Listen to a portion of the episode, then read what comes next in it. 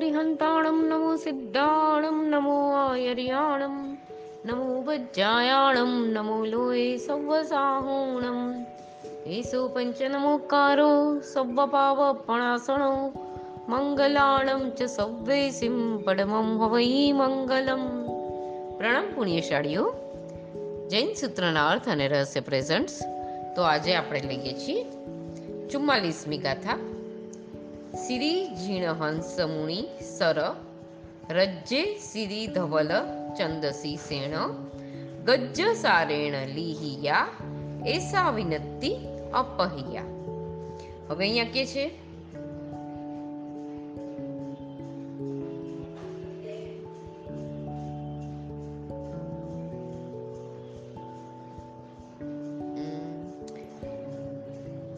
શબ્દાર્થ. સિરી એટલે શ્રી જીણહંસ એટલે જીણહંસ નામના મુનિસર ગજ્જસારેણ એટલે ગજસાર મુનિ. લિહિયા એટલે એને રચ્યું છે, લખ્યું છે એને. એસા એટલે આ. રજ્જે એટલે રાજ્યમાં, શાસનમાં. સિરી એટલે શ્રી. ધવલચંદ એટલે ધવલચંદ્ર મુનિના. શિષ્યણ એટલે શિષ્ય. વિજ્ઞપ્તિ. વિનત્તિ. અપહિયા એટલે કે આત્મહિતવાળી અથવા પોતાના હિતવાળી છે. આત્મહિત કરનારી આ વિજ્ઞપ્તિ શ્રી જીનહંસ મુનીશ્વરના રાજ્યમાં શ્રી ધવલચંદ્ર મુનિના શિષ્ય શ્રી ગજસાર મુનિએ લખી છે. હવે એનો આપણે વિશેષ અર્થ લઈએ છીએ. તો કહે છે કે આ પ્રકરણના કરતા શ્રી ગજસાર મુનિ શ્રી જીનહંસ સુરી નામના આચાર્યના રાજ્યમાં શાસનમાં થયા છે. શ્રી જીનહંસ સુરી ખરતરગચ્છના આચાર્ય હતા તથા શ્રી ગજસાર મુનિ શ્રી ધવલચંદ્ર મુનિના શિષ્ય હતા. તેઓ સંલિગ્ન પંડિત શ્રી અભયો, અભયોદય ગણીની પાસે લાલન પાલન થયેલા એટલે તેમની પાસે દીર્ઘકાળ રહેલા હતા. તે શ્રી ગજસાર મુનિ એ જ આ દંડક પ્રકરણના સ્વરૂપમાં શ્રી ચોવીસ જીનેન્દ્રોની સ્તુતિ, વિજ્ઞપ્તિ, વિનંતી કરી છે અને તે વિજ્ઞપ્તિ અવશ્ય આત્મકલ્યાણવાળી છે. કારણ કે ગ્રંથ રચનામાં પરજીવનું કલ્યાણ ભજન્ય વિકલ્પે અનિયત છે અને સ્વકલ્યાણ તો અવશ્ય છે તે માટે કહ્યું છે કે ન ભવતી, હિ ધર્મ ધ્યોતુહ સર્વેસ્ય કાંતનો હિત શ્રવણાત ધ્રુવતો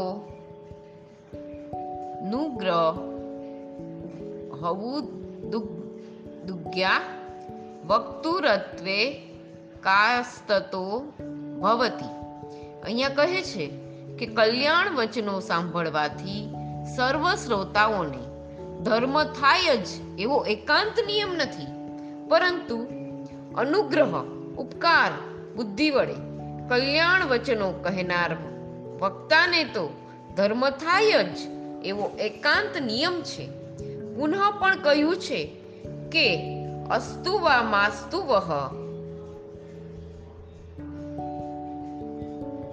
બોધ પરેશામ કર્મયોગત તથાપિ વક્તુ મહંતી નિર્જરા ગદિતા જીને એટલે કે કર્મના યોગથી અન્ય જીવોને શ્રોતાઓને બોધ જ્ઞાન પ્રાપ્તિ ધર્મ પ્રાપ્તિ થાય અથવા ન પણ થાય પરંતુ શ્રી જિનેશ્વરોએ બોધ વચનો કહેનારને તો અવશ્ય મહાનિર્જરા થાય જ એમ કહ્યું છે. ઉપર લખેલા દંડક પ્રકરણના અર્થમાં મતિ દોષથી જાણીએ વા, અજાણીએ સૂક્ષ્મ અથવા સ્થૂલ ભૂલચૂક રહી ગઈ હોય તે તો સજ્જનો સુધારીને વાંચશો એવી આ બુકમાં ભલામણ કરી છે આપણને. તો અહીંયા આપણી ચુમ્માલીસ ગાથા પૂરી થાય છે. ને હવે થોડું આપણે થોડું ગતિ અને આ ગતિ, આમાં થોડું ડિટેલ્સ વધારે આમાં લઈએ છીએ આપણે. તો એમાં સમજાવ્યું છે ગતિ અને આ ગતિમાં કે અમુક જીવ મરીને અમુક અમુક ગતિમાં જઈ શકે. તેને ગતિ કહેવાય. જઈ શકે. હું અત્યારે આ મનુષ્ય ગતિમાં છું. હવે હું અહીંયાથી ક્યાંય પણ જઈશ તો એ મારી ગતિ કહેવાય. અહીંયાથી હું જઈશ એ ગતિ. અને અમુક ગતિમાં અમુક અમુક જીવો મરીને આવે. હવે હું કઈ ગતિમાંથી અથવા એક્ઝામ્પલ તરીકે હું પૃથ્વીકાયમાંથી મનુષ્યમાં આવ્યો. તો એ પૃથ્વીકાય હતી, એ મારી આ ગતિ હતી. અને હવે હું અહીંયા આવ્યો મનુષ્યમાં. એટલે પૂર્વ ભવની જે હોય, એને આ ગતિ કહેવાય અને પછીના ભવની હોય એને ગતિ કહેવાય. એક સિમ્પલ આપણે સેન્ટેન્સ સમજી લઈએ, એટલે આપણને ગતિ અને આ ગતિનું આપણું ક્લિયર થઈ જાય, માઇન્ડસેટ આવી જાય આપણને. કે પૂર્વ ભાવ એટલે આ ગતિ અને પછીનો ભવ એટલે ગતિ. તો હવે અહીંયા જીવભેદ કયા છે કે પૃથ્વી, પાણી અને વનસ્પતિ એ ક્યાંથી આવી શકે? આવે એટલે આ ગતિ કહું છું હું તમને. તો એ પૃથ્વી, પાણી અને વનસ્પતિ એ કેન્દ્રીયમાંથી પણ આવે, વિકલેન્દ્રિયમાંથી પણ આવી શકે. વિકલેન્દ્રિય એટલે બે ઇન્દ્રિય, તે ઇન્દ્રિય અને ચૌરિન્દ્રિય. અને પંચેન્દ્રિય તિર્યંચમાં પણ આવી શકે, મનુષ્યમાં પણ આવી શકે અને દેવલોકમાં પણ આવી શકે. હવે પૃથ્વી પાણી અને વનસ્પતિ, એ ક્યાં જઈ શકે? તો કે ગતિ, એની ગતિ ક્યાં જાય? ક્યાં જઈ શકે પૃથ્વી, પાણી અને વનસ્પતિમાંથી? તો કહે છે કે એકેન્દ્રિયમાં પણ જઈ શકે, વિકલેન્દ્રિયમાં પણ જઈ શકે પંચેન્દ્રિય તિર્યંચમાં પણ જઈ શકે અને મનુષ્યમાં પણ જઈ શકે. એટલે અહીંયા આ ગતિ પૃથ્વીની, પૃથ્વીકાયની વનસ્પતિ વનસ્પતિકાયની અને અપકાયની એ ત્રણેયની આ ગતિ અને ગતિ આપણે જોઈ લીધી. હવે આવ્યું અગ્નિકાય અને વાયુકાય. તો એની આ ગતિ અને એની ગતિ જોઈએ. પહેલાં એની આ ગતિ જોઈએ, તે ક્યાંથી આવે છે?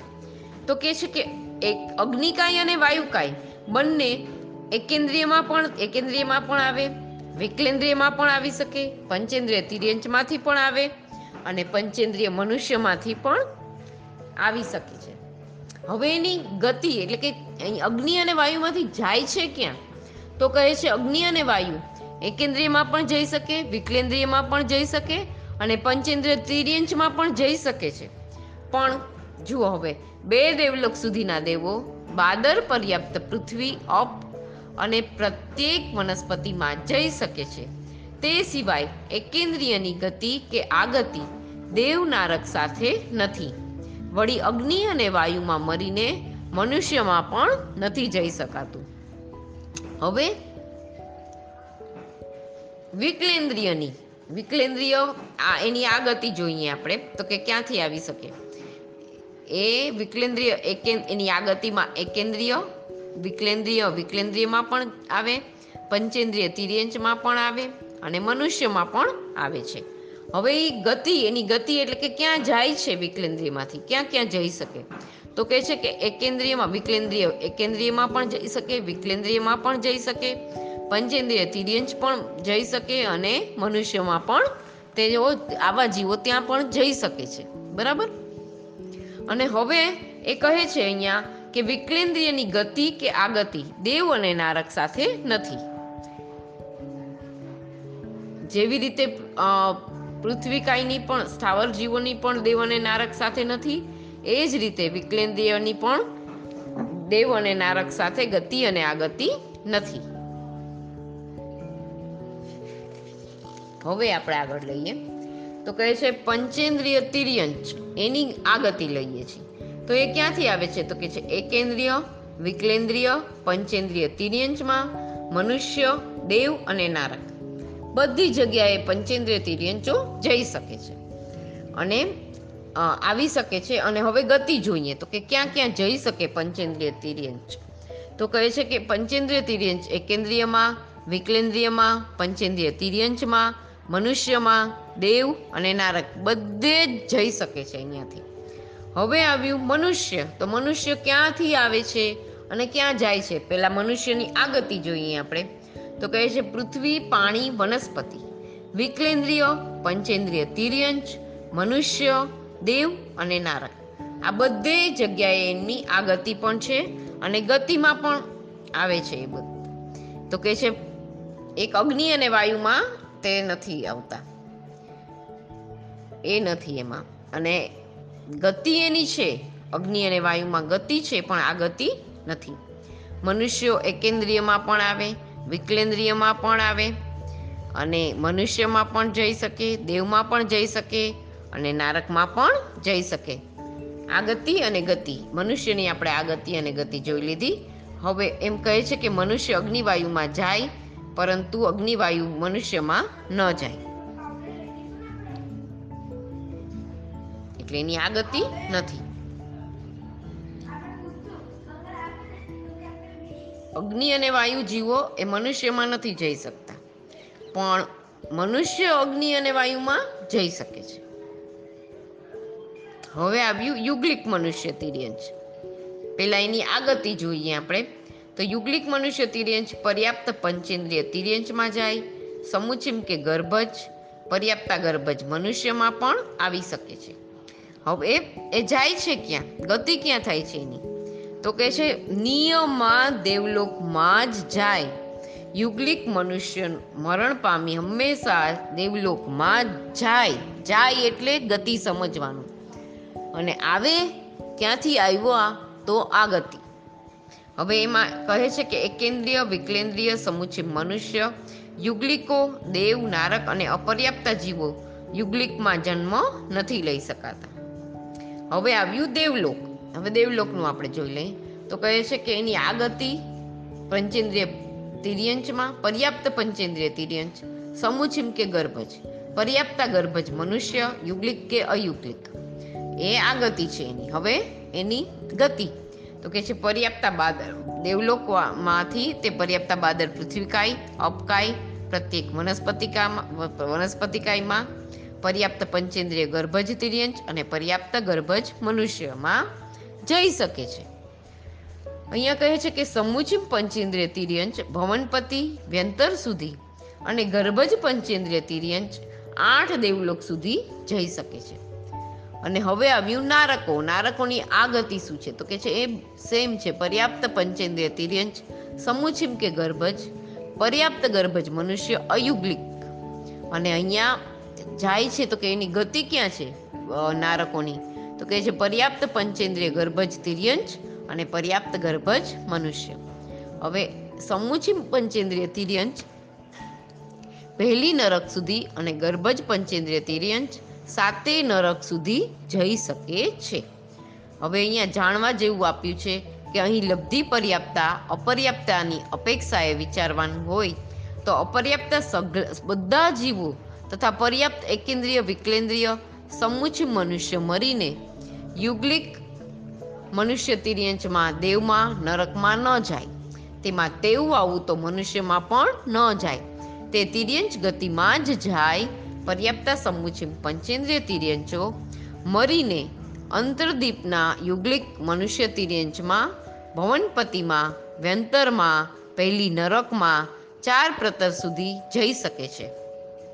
પર્યાપ્તા ગર્ભજ પંચેન્દ્રિય તિર્યંચ, યુગલિકમાં એટલે કે મનુષ્ય તિર્યંચમાં આઠ દેવલોક સુધીમાં અને સાતેય નરકમાં જઈ શકે છે.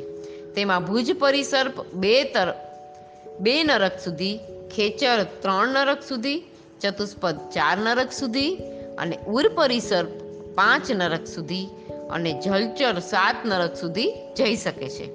હવે પર્યાપ્ત ગર્ભજ મનુષ્ય બધે જઈ શકે છે. સ્ત્રીવેદી છ નરક સુધી અને પુરુષવેદી સાત નરક સુધી જઈ શકે છે. હવે યુગલિકો, એનું સમજીએ આપણે. અહીંયા શોર્ટમાં હતું, હવે એની ડિટેલ્સ આપી છે આપણને, એ વધારે સમજીએ. તો કે છે, મરીને દેવલોકમાં જ જાય છે યુગલિકો. નિયમમાં, ચોક્કસપણે કે મરીને તે દેવલોકમાં જ જાય. તેમાં હિમવંત અને હિરણ્યવંતના યુગલિક મનુષ્યો પહેલા દેવલોક સુધી હરિવર્ષ, રમ્યક, ઉત્તરકુરુ, દેવકુરુના યુગલિક મનુષ્યો બીજા દેવલોક સુધી અને અંતરદ્વીપના યુગલિક મનુષ્યો ભવનપતિ વ્યંતર સુધી જાય છે. યુગલિક તિર્યંચમાં ચતુષ્પદ કે ખેચર ખેચર જ હોય છે. જલચર ઉર પરિસર્પ કે ભુજ પરિસર્પ યુગલિક ન હોય. તેમાં યુગલિક ચતુષ્પદની ગતિ, આ ગતિ તે તે ક્ષેત્રના યુગલિક મનુષ્યની જેમ જ સમજવી અને યુગલિક ખેચરનું આયુષ્ય અંતરદ્વીપના મનુષ્ય જેટલું હોવાથી તેમની ગતિ આ ગતિ બધે અંતરદ્વીપના મનુષ્યની જેમ જ સમજવાની છે. હવે દેવો, તો કે જે મરીને અપર્યાપ્તા વિકલેન્દ્રિયમાં, યુગલિકમાં, દેવમાં, નરકમાં નથી જતા. તેમાં બે દેવલોક સુધીના દેવો, બાદર પર્યાપ્ત પૃથ્વી અપકાય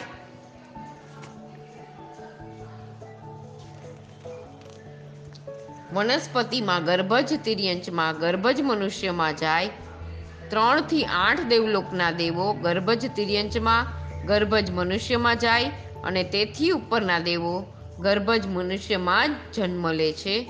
નારકો અપર્યાપ્તામાં સમુચ્છિમમાં યુગલિકમાં, દેવમાં, નરકમાં ન જાય. પહેલી અને બીજી નરકના મરીને ગર્ભજ તિર્યંચ, ગર્ભજ મનુષ્યમાં અને સાતમી નરકના ગર્ભજ તિર્યંચમાં જ જન્મ લે છે. હવે કયા સંગયણવાળા કેટલી નરક અને કેટલા દેવલોક સુધી જઈ શકે છે? તો કે છે કે પહેલા સંગયણવાળા સાત નરક અને અનુત્તર દેવલોક સુધી, બીજા સંગયણવાળા છ નરક અને બાર દેવલોક સુધી, ત્રીજા સંગયણવાળા પાંચ નરક અને દસ દેવલોક સુધી, ચોથા સંગયણવાળા ચાર નરક અને આઠ દેવલોક સુધી પાંચમા સંગયણવાળા ત્રણ નરક અને છ દેવલોક સુધી છેવટા સંગયણવાળા બે નરક અને ચાર દેવલોક સુધી જઈ શકે છે. હાલ આપણને છેવટું સંગયણ હોવાથી બે નરક અને ચાર દેવલોક સુધી જ જઈ શકાય છે. તો મોક્ષમાં તો કઈ રીતે જઈ શકાય? જો નરકમાંથી જ આવેલા હોય, તો ચક્રવર્તી પહેલી નરકમાંથી, વાસુદેવ બળદેવ બે નરકમાંથી, બીજી નરકમાંથી, તીર્થંકર ત્રીજા નરકમાંથી કેવલ જ્ઞાની ચાર નરકમાંથી, સાધુ પાંચ નરકમાંથી દેશવીરતીધર છઠ્ઠી નરકીમાંથી, સમ્યક દ્રષ્ટિ સાત નરકમાંથી આવેલ હોઈ શકે. સાતમી નરકના તિર્યંચમાં જન્મ લે છે. હવે સમ્યક્તો અને દેશવીરતીવાળા ગર્ભજ તિર્યંચો આઠ દેવલોક સુધી સમ્યક્તો અને દેશવીરતીવાળા મનુષ્યો, શ્રાવકો બાર દેવલોક સુધી સર્વવીરતીધર અભવી મનુષ્યો ચારિત્રના પ્રભાવે નવ ગ્રેવ્યક સુધી અને સર્વવીરતીધર ભવી ભવી મનુષ્યો અનુત્તર અને મોક્ષ સુધી જઈ શકે છે. વિરાજિત સાધુ જગન્યથી ભવનપતિમાં અને ઉત્કૃષ્ટથી પહેલા દેવલોક સુધી જાય છે. બે દેવલોક સુધીના દેવો પોતાના આભૂષણો, અંગદ, કુંડલ વગેરેના પદ્મરાગાદી મણીઓમાં આસક્ત થવાથી તેમાં જ પૃથ્વીકાય રૂપે ઉત્પન્ન થઈ શકે છે. તથા વાવડીઓના સ્વચ્છ અને મધુર પાણીમાં આસક્ત થવાથી તેમાં જ અપકાઈ રૂપે ઉત્પન્ન થાય છે. વળી સુગંધી પુષ્પો વગેરેમાં આસક્ત થવાથી વનસ્પતિમાં જન્મ લે છે. જો વનસ્પતિમાં ઉપજે, તો શાલ વગેરે જાતિના ધાન્યોના પુષ્પ બીજ કે ફળમાં ઉપજે છે. બાકીના મૂળ વગેરેમાં ઉપજતા નથી. શેરડીના માત્ર સ્કંદમાં જ ઉપજે છે. વિકલેન્દ્રિયમાંથી આવેલા મનુષ્યો મોક્ષે નથી જતા. વિજય આદિ ચાર અનુત્તરમાંથી ચવીને મનુષ્ય બધી બની મોક્ષ પામે અથવા મનુષ્ય મનુષ્ય બની મોક્ષ પામે અથવા મનુષ્ય દેવ મનુષ્ય બની મોક્ષ પામે.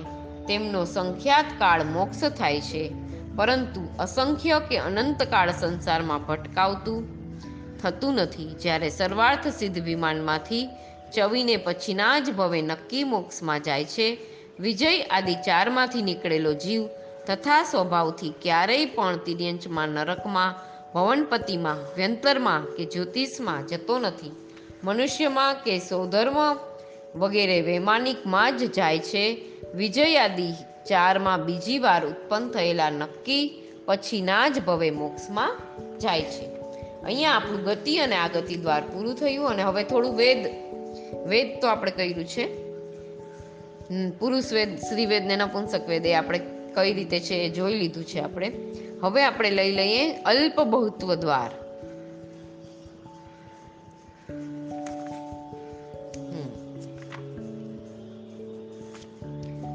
કયા જીવોને સંખ્યા ઓછી અને કયા જીવોની તે કરતા કેટલી વધુ તેને અલ્પ બહુત્વ દ્વાર કહેવાય. હવે ડબલ કરતાં ઓછી તે વિશેષાધિક કહેવાય. જેમ કે સોની અપેક્ષાએ એકસો એકથી નવ્વાણું સુધીની એને વિશેષાધિક કહેવાય. ડબલ કરતાં વધુ અર્થાત બે ગુણી, ત્રણ ગણી, અબજો ગુણી, સંખ્યાત ગણી તેને સંખ્યાત ગુણી કહેવાય. જેમ સોની અપેક્ષાએ બસોથી માંડીને મોટી કોઈ પણ સંખ્યા સંખ્યાત ગુણી કહેવાય. અસંખ્યાત ગુણી તે અસંખ્યાત ગુણ કહેવાય. અનંત ગુણી તે અનંત ગુણી કહેવાય. હવે પર્યાપ્ત મનુષ્ય સૌથી અલ્પ, તેનાથી બાદર અગ્નિ.